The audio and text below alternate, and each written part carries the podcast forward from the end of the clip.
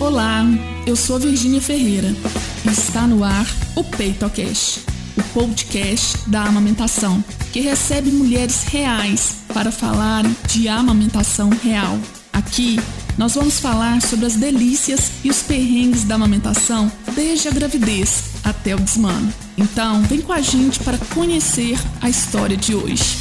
Olá, estamos aqui para gravar o episódio 128 do PeitoCast, o podcast da aumentação real. E a convidada de hoje é minha colega fisioterapeuta, foi minha aluna no curso laser terapia, a Joyce Sterling, lá de São Paulo. Ela é mamãe do Igor, de dois anos e meio. Joyce, foi uma honra você ter aceito esse convite. Estou muito feliz então só tenho te agradecer você aqui. E fica à vontade para contar a sua história. Eu que agradeço, né? Deu tanto vai e volta, vai e volta, mas no fim deu certo. é, bom, é, eu tive, acho que assim, não estudei sobre a amamentação na gestação. Eu acho que isso é fundamental. E fui perceber isso depois. É, durante o pós-parto. Eu acho que assim, um dos desafios mais difíceis da minha vida foi a amamentação. E acho que se eu tivesse estudado, me preparado, procurado bons profissionais, com certeza a história teria sido diferente. Então, quando começou a ficar muito ruim, foi logo depois que eu cheguei em casa, na, no hospital. As enfermeiras não têm muita paciência para ensinar a questão de pega, posicionamento. Então, quando cheguei aqui, era eu, meu marido e boa sorte. e aí eu comecei a ter muito, muita fissura, começou a me machucar muito a amamentação. E eu, no desespero, fui procurando qualquer pessoa que aparecesse para me ajudar. Então, eu passei por algumas consultoras ruins, né? Hoje eu sei que são ruins, mas é, eu quase perdi a amamentação por conta de. Eu não posso falar uma conduta, mas obsoleta, talvez, é, de condução da questão da alimentação. Então, é, mandava eu colocar o celular para despertar, para colocar 40 minutos em cada peito. Eu tinha que anotar qual era o peito que eu começava a amamentar. Eu tinha que anotar qual é a posição e o horário. É, como meu bebê ele era pig, ele não podia perder peso é, pequeno para idade para quem está nos ouvindo, é pequeno para idade gestacional, né? Então hoje estamos aqui no PeitaCast com uma profissional de saúde, só para as mães que não são profissionais de saúde saberem. É, é pequeno para idade gestacional. Não, não, é só para situar, não tem problema nenhum. É, são bebês que nascem. Ele nasceu em qual semana, Joyce? 41. Então ele nasceu com 41 semanas, mas o peso dele não era um peso adequado para 41 semanas. Pode é, continuar. Ele nasceu com 2,470, então ele nasceu bem magrinho. Ele perdeu muito pouco na, na maternidade e a gente recuperou o peso dele em uma semana, mesmo com todos os percalços. Como eu tinha muito leite, né, a pojadura, meu leite desceu na maternidade no dia seguinte, então eu tinha bastante leite, foi o que facilitou, porque a pega era muito ruim, mas como eu tinha muito leite, então ele não perdeu peso. Então eu tinha essa questão de ter que, eu era obrigada a amamentar a cada três horas. Ele dormindo ou não, tinha que acordá-lo a cada três horas para amamentar. Então eu tinha que acordar a cada três horas, eu tinha que anotar qual era o peito que começava, qual era a posição que estava, e porque eu tinha que ficar é, virando. Então, uma hora cavaleiro, uma hora em pé, uma hora na tradicional, porque me orientaram que era para fazer isso em cada mamada, para calejar toda a, a minha areola. Então, foi, essa foi a, a orientação que eu, eu tive. Eu aqui, eu aqui pensando, né, ela me contando a história, eu pensando que era para ma manter o Igor ativo na mamada. Não. não foram isso? Não foi isso que te explicaram, não? Não, que falaram que ela ficava cutucando aqui assim, ó, no, atrás da orelha para ele ficar acordadinho quando ele ia cansando. Era, era essa única coisa. E... Ah, tá. Então era para é. calejar o, o seu peito. Isso, para ir parar de machucar mais rápido. Então essa foi a orientação. É, Estou aprendendo hoje, Joyce. pois é. Estou aprendendo hoje. é, uma outra coisa também, mas essa pode ser que seja boa, que era onde que estava mais é, duro, era melhor a posição para começar. Então vamos supor que tivesse mais endurecido para perto da axila, então colocava aquela posição que eu não sei o nome, que colocava assim transversa, né? É, é a Como invertida chama? ou futebol americano? Isso, invertida. É isso aí. E é aí, agora Gente, só uma coisa, eu vejo muitas pessoas preocupadas com isso, né, de calejar mamilo, é, essa estrutura, né, tanto que antigamente, eu acredito, quando a Joyce fez faculdade, quando eu fiz então, isso era o que se ensinava, né, o pessoal se preocupava em fazer isso desde a gravidez, com as buchas, então vou aproveitar esse momento que eu tô aqui com a Joyce, não existe isso de ter que calejar mamilo, não tá? O mamilo, ele se amolda, se a pega estiver correta, ele se amolda dentro da boca da criança, tem uma zona de conforto dentro da boca do bebê, tá? Então, assim, quem está nos ouvindo aí ainda tiver com essa ideia, tem coisa para atualizar. É, Pode continuar, Pelo menos isso eu não fiz. Pelo menos isso na gestação eu não fiz. Deixei quietinho lá. Ó, e eu já... só deixar claro, né? Eu, eu e o Joyce estão conversando aqui. O PeitoCast não tem nenhum julgamento. Eu convido mães justamente. É, então, assim, não estou julgando nada que a Joyce fez ou deixou de fazer. Né? A gente traz informações aqui é, para vocês verem tudo que ela passou, como que tá. A, Joyce, você amamenta até hoje, Joyce? Amamento. né? Como que é essa jornada né, até agora, até os dois anos e meio. Então, assim, sem julgamento, tá, Jorge? Só deixar claro, porque às vezes tem alguma coisa, ah, não, não vou contar isso para Virgínia. Não, sem julgamento nenhum. Eu aproveito muitas vezes para esclarecer alguns pontos para quem está nos ouvindo, para ficar, para aproveitar e ser também de aprendizado. Sim. Pode continuar, querido. E na gravidez eu já tinha colostro já, então, mas eu não cutucava, não mexia, não nada. Deixava ela bem quietinha, porque eu sabia que ia ser bem usufruída depois, né? E é esse o pensamento mesmo, é esse o pensamento mesmo. E o corpo se encarrega de toda a preparação. Pode confiar no seu corpo. Tá? O corpo está é, tá acontecendo aí, né? Todo um processo fisiológico que está preparando a sua mama para produzir o leite né? E também nós temos aí as glândulas de Montgomery, aquelas estruturas que muitas mães acham que são espinhas que aparecem, que resolvem aparecer no, no, na areola durante a gravidez. Além de estar grávida, parece espinha, né? Eu escuto isso de muitas grávidas. Além de estar grávida, de todas essas mudanças de aparecer essas espinhas aqui, não são espinhas, elas são responsáveis por, por toda a proteção da areola e do mamilo. Então pode confiar no corpo. E vou aproveitar agora, vou falar igual a, a, a Joyce falou aí. Descanse essas mamas durante a gravidez, porque depois vai ser muito né, usada, muito usufruída. Ainda mais para quem amamenta em tandem, né? Quem amamenta dois, então, meu Deus, né? Graças a Deus no meu caso. Bom, e aí, assim, ela me ensinou, ela me ensinou a pega com uma boneca, mas ela tava aqui em casa e ela não me ensinou com meu filho. Então ela fazia na boneca e eu tive que replicar depois. Então também não ficou muito boa a, a pega depois que ela foi embora, né? E me ensinou uma massagem, assim, eu adaptei, porque a massagem que ela ensinou eu achei muito vigorosa, chegava a ser desconfortável, mas eu fazia, porque dava o alívio, né? A questão da ordenha de alívio, né? pelo menos da, do leite mais perto da, do bico mesmo, né? Pra ele conseguir ter a pega uhum. um pouco maior, porque como ele era um bebê pequeno, ele tinha a boquinha muito pequena, ele era muito pequeno, então era tudo muito pequeno. E ele me machucava muito mais um peito do que o outro. E eu, como eu tenho uma grande amiga fisioterapeuta é, infantil, e a gente é, ficou grávidas juntas, tivemos filhos juntas ao mesmo tempo. Foi questão de uma semana, 15 dias de diferença. Então a gente conversando muito e ela me levantou o alerta da questão de torcicolo congênito e assimetria craniana. Porque o meu filho ficou pélvico até 37 semanas. Então, por si só, eu já imaginava que ele ia ter alguma coisinha aí na questão de, de muscular mesmo, de estrutura. E aí ela que me falou que um dos sinais era essa questão de machucar mais um peito que outro, ou preferir mais um peito que outro. E aí é, levei ele no, no, num osteopata, num fisioterapeuta infantil, que não é só osteopata, para conseguir, porque ela, não, ela mora em outra cidade, então não dava para ela atender meu filho.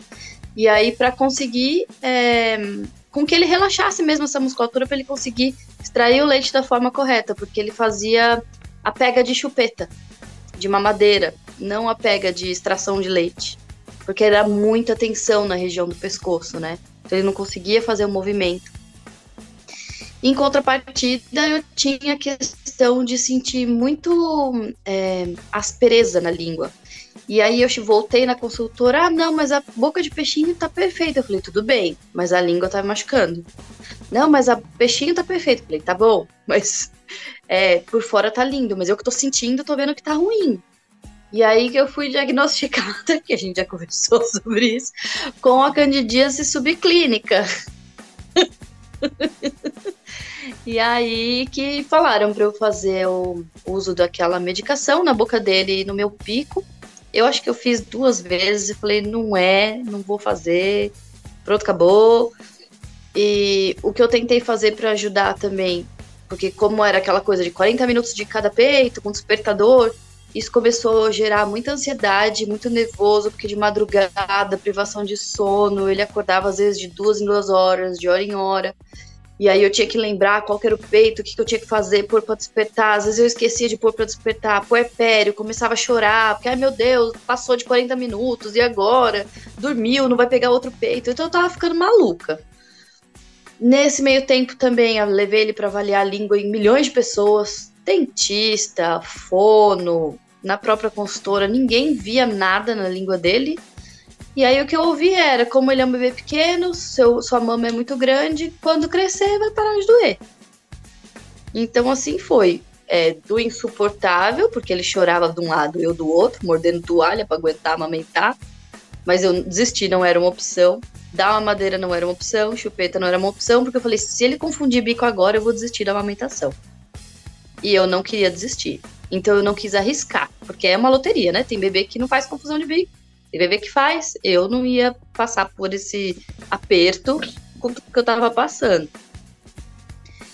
E e aí, o que, que eu comecei a fazer? Eu ordenhava um dos peitos é, com a bombinha para dar no copinho para descansar o peito, porque eu não estava mais aguentando dar os dois peitos em todas as mamadas. E aí conversando com uma amiga que é mãe de três. Isso era com quantos meses, Joyce? Ah, esse tudo em um mês. Era muito, tudo muito recente, foi tudo um atropelamento, assim.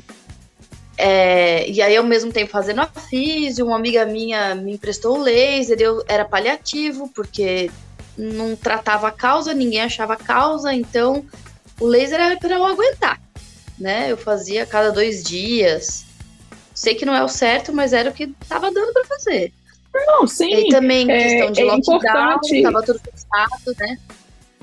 É importante porque o seu alívio é importante, mas você sabia que não estava tratando a causa. Então, assim, é, nós tivemos um caso desse, uma prática desse, nesse último curso aqui em Belo Horizonte.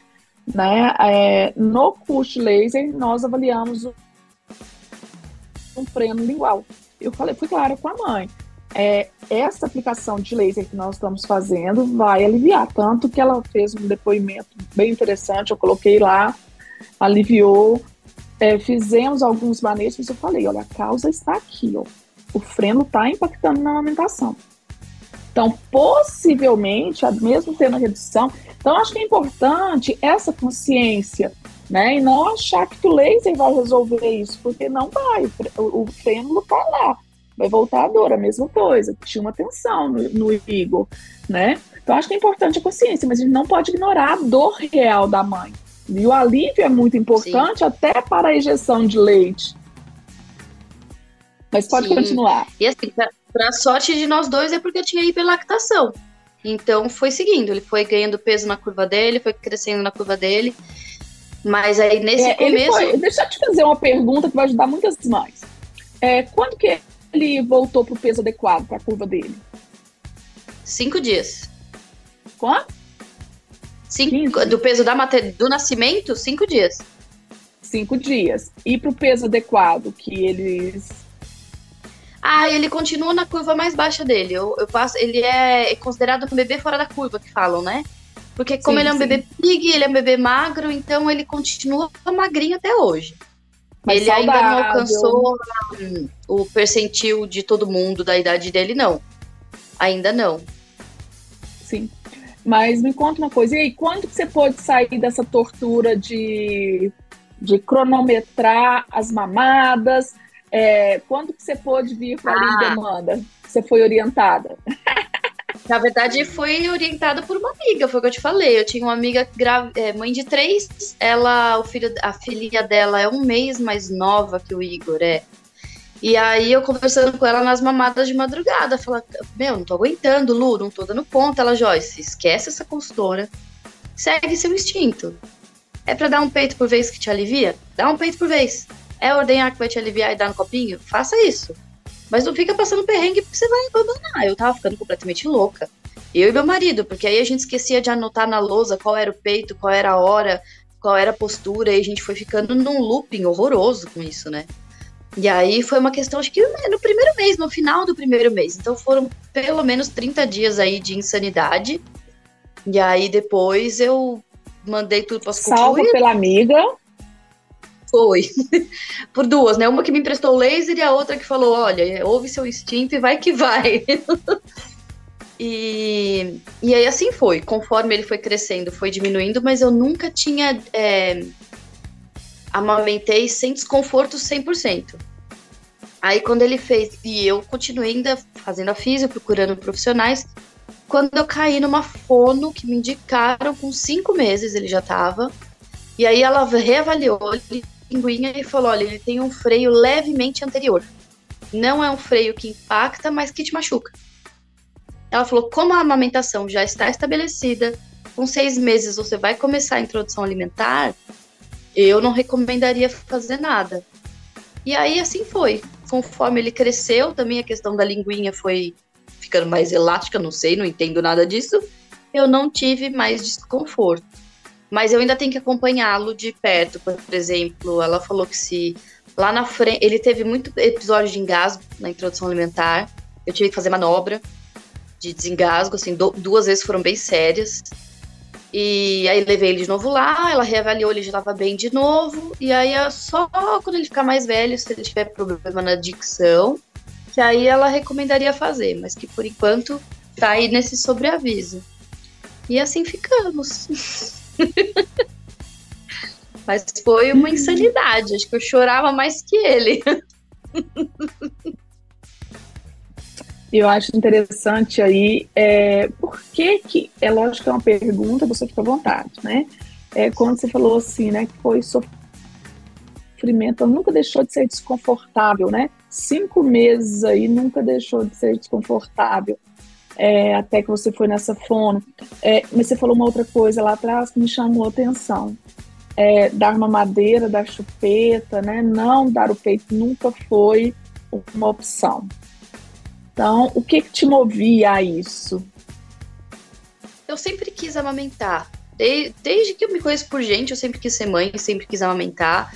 Então, eu não, eu realmente não tinha vontade mesmo de tentar um bico artificial. Claro que para mim ia ser muito mais fácil, porque ia diminuir meu desconforto, diminuir minha dor, ele ia ficar menos tempo no meu peito, mas é isso, eu ia correr o risco de perder a amamentação, e que para mim é, nunca foi uma opção, até porque, é, independente aí, quem quiser da fórmula, não tô falando nada disso, é só conversando mas tem o valor financeiro, tem a composição que para mim não, não é, o leite materno é vivo, né? Então, assim, é o que ele precisa. E muito do que eu foquei todos os dias, é, só mais um pouco, vai que vai passar, vai que vai passar, foi a questão do Covid. Porque ele não tinha vacina e o meu leite imunizava, porque eu estava vacinado. Então eu falei, ah, tinham essas três coisas, né? É, o risco de confusão de bico, eu não queria da fórmula e eu queria que ele ficasse imunizado ao Covid. Não só o Covid, mas principalmente, porque ele nasceu em fevereiro de 2021, né? Então, ainda não, não sabia manejo nem nada. Então, foi, assim, o meu motivador maior foi: vou amamentar porque ele recebe anticorpo.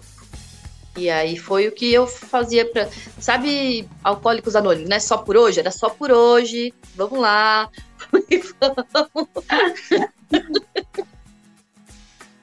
foi isso. Bem bacana, bem bacana. É, e, e, a gente vê muitas histórias assim, porque, como ela falou, né, é, um mês, e eu já falei isso aqui em outros episódios, é, quando a gente fala um mês, assim, geralmente, ah, um mês passa rápido tal, mas um mês de sofrimento e todas as mamadas é uma tortura. Privação de sono para ter que acordar tal. Então, assim, e se estendeu. Eu tô falando de um mês que foi esse mês onde você seguiu essa questão de, é, de regularidade aí, né? É que hoje, gente, a recomendação é livre demanda, tá? Não tem essa necessidade. Nos primeiros dias, né, ele voltou ao peso de nascimento em cinco dias. Então, é, a gente tem que ter um olhar para as mamadas efetivas é dar uma orientação para aquela mulher, para aquela mãe, uma autonomia para aquela mãe sozinha saber se aquelas mamadas estão sendo efetivas, independente de qual posição, independente aí do tempo, né? Então a questão de saber a saciedade, avaliar a saciedade, avaliar xixi, cocô do filho, né? E né, não ficar presa, porque tudo isso que a Joyce passou poderia, sim, ter inibido a ocitocina dela e feito com que o leite dela não fosse injetado, não saísse do peito e isso impactar. Então são várias coisas, né? Mas que bom que passou, oh. né? Que bom que deu certo, que bom que tinham essas duas amigas aí e que o Igor tá até hoje amando. Depois da introdução alimentar, depois que aconteceu isso, então a dor diminuiu. Sim. Teve, teve, tiveram alguns meses de sem dor nenhuma, tiveram episódios sim. Agora que ele tá, assim, cada vez que vinha um dente, aí desgoverna um pouco a mamada, pega e machucava um pouquinho, e vida que segue. É, virose. Eu tô adorando vezes... as palavras da Joyce, gente. Adorando, porque eu sempre respondo isso aí. Ela, a próxima vez que me perguntarem nas caixinhas, Virgínia, nasceu um dente. É, aí eu falo que eles desaprendem a mamar. Agora eu vou falar assim: desgoverna mamada. Adorei. Ai, gente, eu e meus neologismos, é, eu sou dessas. Não, mas ótimo. Coisa... É porque eu falo é. assim: é, o bebê desaprende, é uma coisa nova na boca. A próxima vez que me perguntar, eu falo assim: desgoverna mamada. Amei. Agora aderi, vou te chamar. Gente, Joyce foi minha aluna. Essa pessoa, assim, fora de brincadeira eu queria ela nas, em todos os meus cursos. Eu falei isso com a Cintia. A positividade. Aí agora aqui no Petocast eu tô vendo essas palavras. Tá vendo? Vou grudar no você. É que você eu, me contou sou... uma coisa. O que? Que medo? Não, pode falar, pode contar isso aí. Eu sou o quê? Eu sou palhaça em ONG, então esse meu lado ele é ah, fora. É verdade, você contou lá. Ela é palhaça em ONG e assim, por exemplo, tá aqui no PeitoCast, ela incorporou também nessas. Tem hora que vai, é mais forte que eu. Brincadeira. Lá no curso, gente, em São Paulo, foi agora no final de agosto, agosto. dias 28 e 29. Joyce já tinha sido minha aluna na pós. Né, já me conhecia e tal, mas a gente teve um contato maior. Eu a conheci é, é, pessoalmente, e ela também me conheceu pessoalmente nesse curso lá em São Paulo. E ela falou de uma coisa que me chamou muita atenção, que ela vai tirar, como que é quando você vai fazer a manobra de interrupção da mamada, o que, que o Igor faz? Eu achei super interessante. Gente, presta atenção nesse relato.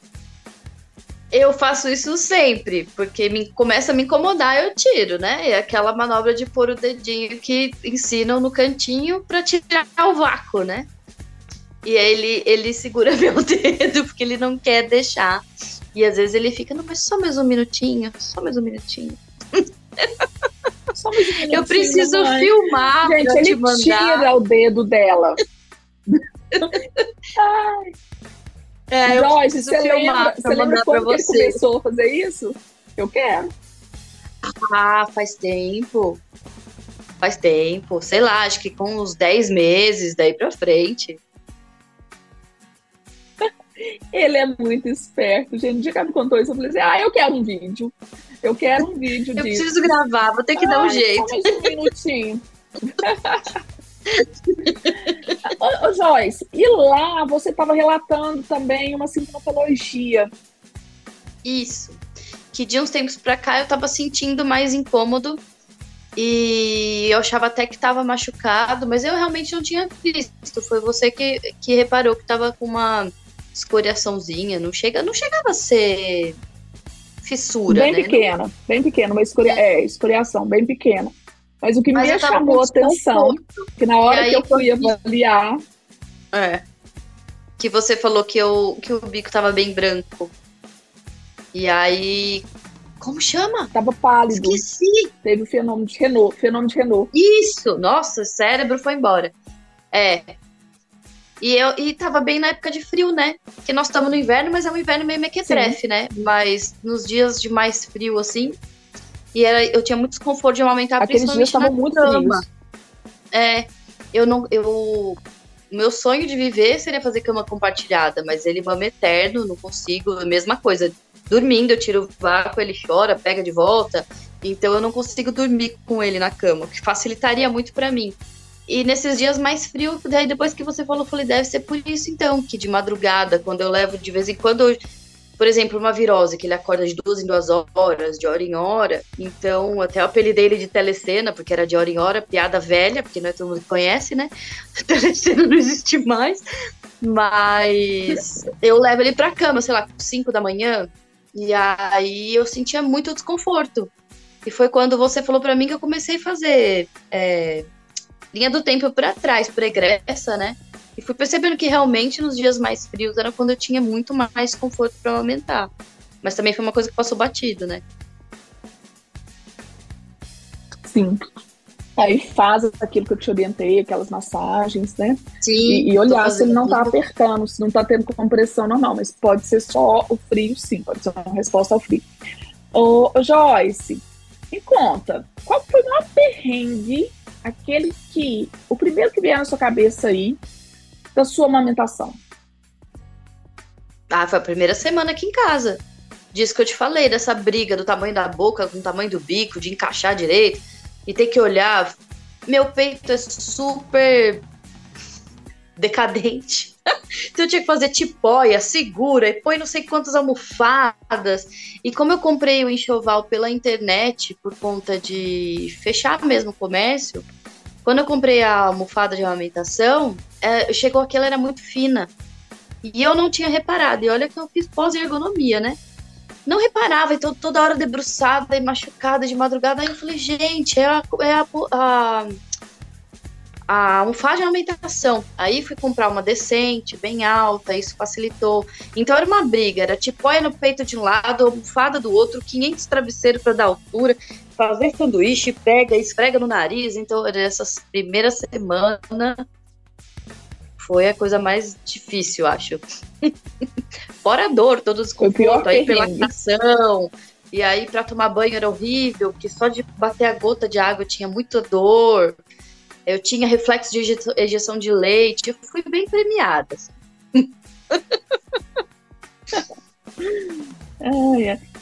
E a maior delícia? Ah, é gostoso esse olho no olho, né? Essa baguncinha, essa brincadeira de querer não deixar tirar a mão, né? Isso é gostoso. É... E, e, você saber que você tá nutrindo, que você é, é o nutriente daquela criança, ela cresce, ela engorda, ela porque você tá dando esse leite vivo, né? É, acho que é uma das maiores dádivas, assim. Assim, supera todo tudo, assim, esse perrengue todo, assim, você saber que se ele ficar doente, ele vai recuperar mais rápido. Se ele estiver com dor, ele vai tirar dor. Então a gente dá um empoderamento na gente é, que a gente supera qualquer desconforto, qualquer perrengue. Fala, meu Deus, né? Olha o benefício que eu tô fazendo, né? E, e assim, é uma doação de o quê? Três, quatro, cinco anos da vida, né? É Quando você fala supera, pensar. Exato. Eles vão crescer, eles não vão amar o resto da vida, né? É. é, é Joyce, quando você fala supera, é como se na sua história, é muito importante que as pessoas entendam que eu estou falando da história dela. A pergunta Isso. é bem específica. Valeu a pena tudo que você passou para chegar? Com certeza, com certeza. De ver ele saudável, a gente teve Covid, ele recuperou em dois dias. Eu fiquei acabada, parecia que tinha sido atropelada por um caminhão.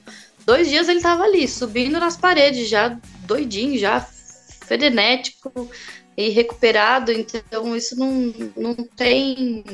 Não tem preço que pague, sabe? É, a gente supera, é isso. No meu caso, que tive muito perrengue, né? É superação mesmo. Uhum. E, gente, eu só. Eu quero aproveitar. Ah, eu gosto de aproveitar todas as histórias.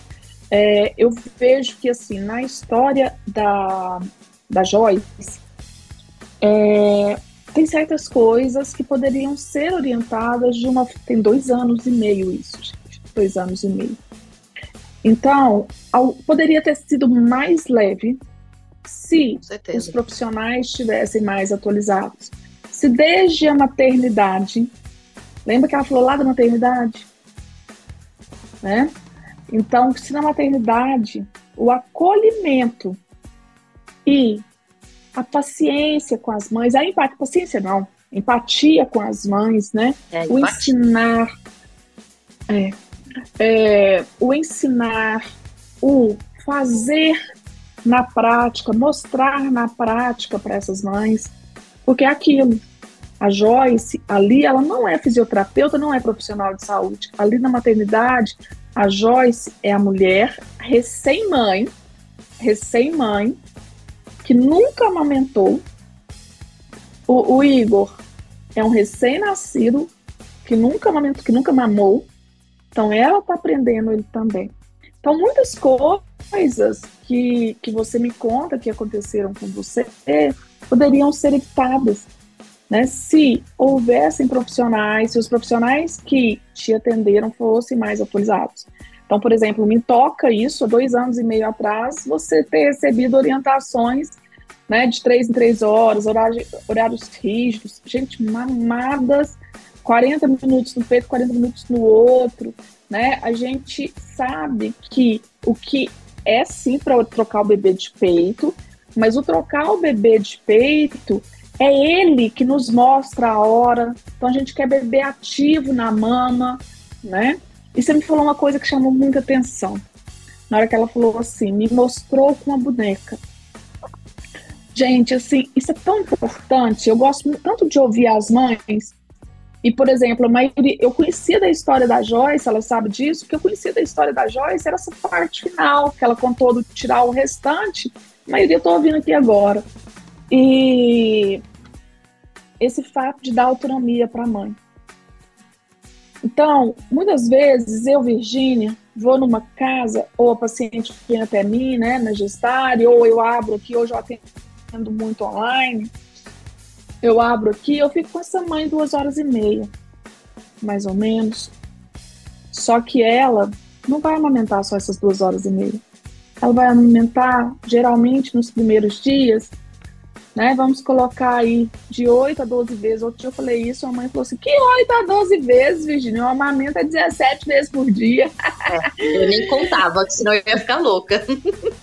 É, então assim, é uma média, tá, gente? É uma média, não é para brigar, não.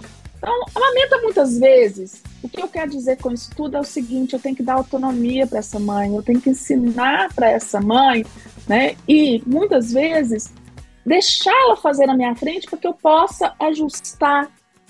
Né? Então, assim, Joyce, eu te agradeço todo o que você falou aqui. Ainda não acabou, não, só estou te agradecendo porque eu estou usando justamente para dar dicas não só para as mães, mas também para profissionais. As mães, as recém-mães, né? todas as pessoas merecem o melhor atendimento, mas as recém-mães, gente, eu trabalho nisso há 26 anos. É um período de muita vulnerabilidade. Muita. Elas precisam ser acolhidas. Elas precisam desse apoio prático. Eu até brinco, sabe, Joyce? Quando eu dou o curso de amamentação baseada em evidências, eu falo assim, gente, não é hora de dar palestra para uma mãe. Não é hora. Imagina, ela não tem cabeça. Ela não tem cabeça nem para lembrar, nem para aprender. E assim, gente, a mulher precisa descansar. Então, a gente tem que dar ajuda prática. Coloca ela, ensina ela a colocar o bebê, né? ensina ela a ver se tá, se tá pede ela para fazer de novo, olha como que ela se sentiu, ajusta. Né? Então, assim, algumas coisas que a gente, eu falo que a experiência, eu não fui essa profissional que eu sou desde o primeiro dia, muitas coisas eu fui aprendendo e vendo. É porque muitas pessoas acham que a Virginia nasceu assim. Não, nasci não, tá, gente? Foi, apanhei muito, apanhei muito, mas eu acho que uma coisa interessante é a gente ouvindo e é isso que me encanta no PeitoCast. Ah, se eu tivesse um PeitoCast para ouvir na época que eu comecei. Ah, ouvir a, a, Joyce. Então eu falo assim, as maternidades, sério, eu falo da minha realidade, tá? Aqui de Minas. As maternidades estão perdendo, porque se elas ouvissem o que as mulheres estão falando e começassem a se atualizar, padronizar atendimento. Não sei se aconteceu com você, Joyce, mas muitas aqui falam o seguinte: Virginia, eu me senti perdida na maternidade. Porque uma equipe ah, falava uma coisa, uma equipe falava outra coisa, vinha outra falava o contrário. A enfermeira chegou a tirar sarro de mim e não vinha me ajudar. Eu tava na recuperação, porque depois do meu parto eu tive uma intercorrência, eu precisei fazer curetagem, eu tive hemorragia pós-parto, foi parto vaginal, e aí precisei fazer uma curetagem e aí fiquei na recuperação no mesmo lugar que ficam os pós-cesáreas, né? Porque eu tive que fazer a hack, então tive que ficar lá.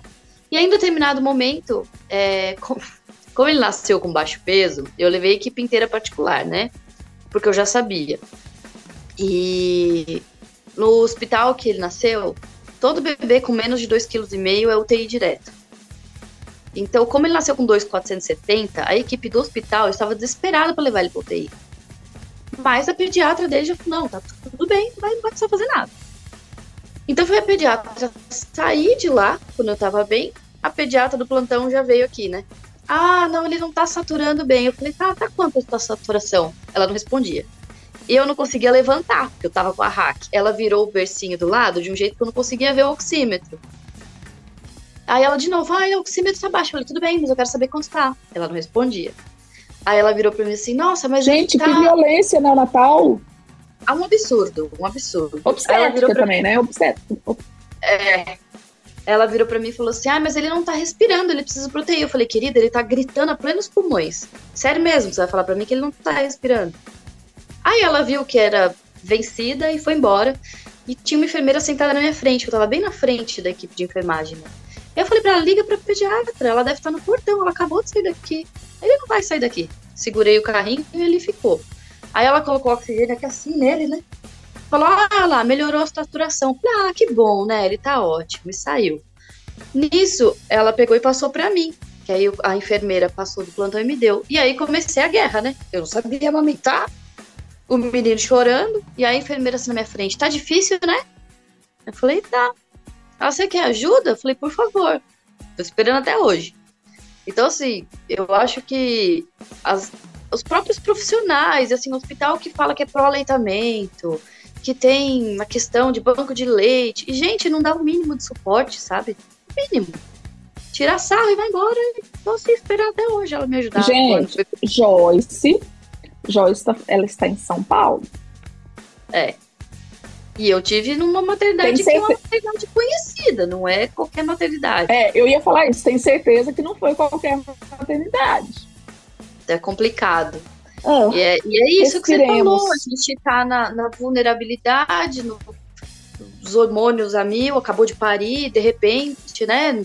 10 horas de parto, uma hemorragia pós-parto, tá, tá, toda vulnerável e tem que ouvir esse tipo de coisa, né? tem que raciocinar para falar, não, pera, o menino não tá sem respirar, tá gritando de chorar aqui, tá tudo bem. Então é, é complicado. Eu acho que esse. Infelizmente, hoje em dia, para você ter é, uma, uma, um respaldo. É, não é um respaldo, quero falar que eu não tenho mais cérebro, né? Puerpério é eterno, acho. É, humanizado, eu acho que a gente, infelizmente, tem que pagar. Né? Tem gente que não tem condições. Então, para gente que consegue ter, porque tem um convênio bom, que consegue um reembolso, é, é ótimo. E para quem não consegue, aí você fica pensando dessas mães, né, que estão nesse sistema vulnerável, é, com esse sistema que muitas vezes é pseudo-humanizado, de pseudo-pediatra fofinho de UTI, pseudo-enfermeiro fofinho, e mãezinha para lá, mãezinha para cá, mas não vamos ver, não, sabe? É, é complicado. Lutar contra o sistema. Então, assim, eu sou privilegiado, né? Porque eu consegui amamentar, eu consegui é, pagar uma consultoria, por mais que tenha sido ruim, foi paga. É, então a gente né, consegue ter suporte, vai numa fono, vai num. Então, assim, é muito triste a gente pensar do outro lado agora como profissional da saúde, o tanto que ainda precisa melhorar, né? Sim, nossa, lamentável, lamentável. Joyce, é, e que mensagem você quer deixar para quem está nos ouvindo? Lembrando que o PeitoCast nós temos muitas gestantes, muitas mães e muitas lactantes que nos ouvem. Então, qual mensagem, principalmente para essas que estão grávidas, que ainda vão ter o seu bebê, em relação à alimentação? De repente, deixa eu te ajudar um pouquinho, de repente é algo que você gostaria de ter ouvido na sua gravidez, não ouviu, mas que faria toda a diferença na sua jornada a estudar sobre a amamentação antes, com toda certeza. Se não tem condição financeira de pagar por uma consultoria, tem muito conteúdo gratuito no seu Instagram, por exemplo, é rico. Ouvindo o Petocast, por exemplo, é, lendo conteúdo, lendo seu blog, é, é, é conteúdo. Gratuito tem muita coisa, é, e se tiver condição, tem que pagar por um bom profissional para você aprender antes, porque depois que nasce a gente é isso, a gente fica muito vulnerável, os hormônios eles estão muito aflorados, estão muito bagunçados ainda, então a chance de você cair no mal profissional sem perceber é alta. Então antes é muito melhor, porque você consegue ter mais discernimento de você entender, não, eu vou por aqui, eu vou por ali, eu tenho essa opção, eu tenho essa opção. É, não é ninguém é obrigado a, a lamentar, mas é, informação não é julgamento. Partir do momento que você tem informação, você vai decidir por si o que você acha que é melhor para você e para o seu filho, né? Então, estudar, estudar, estudar, estudar, estudar. Às vezes, ai, não, mas que saco, vou ter que ler sobre. Leia, é teu corpo, né? É, é, né? Eu acho importante. Não precisa 10 horas por dia sentar no pré-vestibular, como se, né? Mas pelo menos informação e procurar bons profissionais que possam te dar essa mão dada, acho que tem que andar de mão dada. Ninguém nem na frente nem atrás. Você vai de mão dada, você vai ter é, alguém para te para ser sua rede de apoio. Paga. Importante ter rede de apoio paga também. Tem que ter. E às vezes você deixar de fazer um chá de bebê que você vai gastar uma fortuna, você pode usar esse dinheiro para investir numa consultoria de alimentação, por exemplo, se para você é uma tem que escolher por exemplo, né? Se o seu convênio não tem reembolso bom, se você tem que escolher, pensa nisso às vezes, né? O melhor enxoval eu acho que é a informação. Sem dúvida. Joyce, muito obrigada! Ainda bem que eu deu agradeço. Ai, tô muito feliz.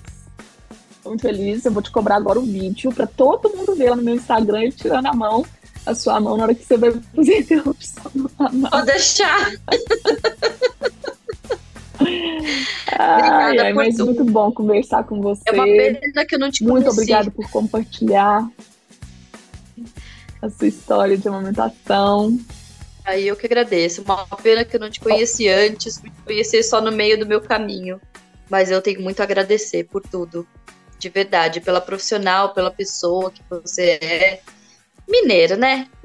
Minha família é mineira, então não tem muito o que falar. Ai, ai. Obrigada por ouvir até aqui. Para se aprofundar mais nos assuntos ligados à amamentação, acesse o nosso perfil no Instagram, arroba Virginia Ferreira Saúde. Um beijo e até o próximo episódio.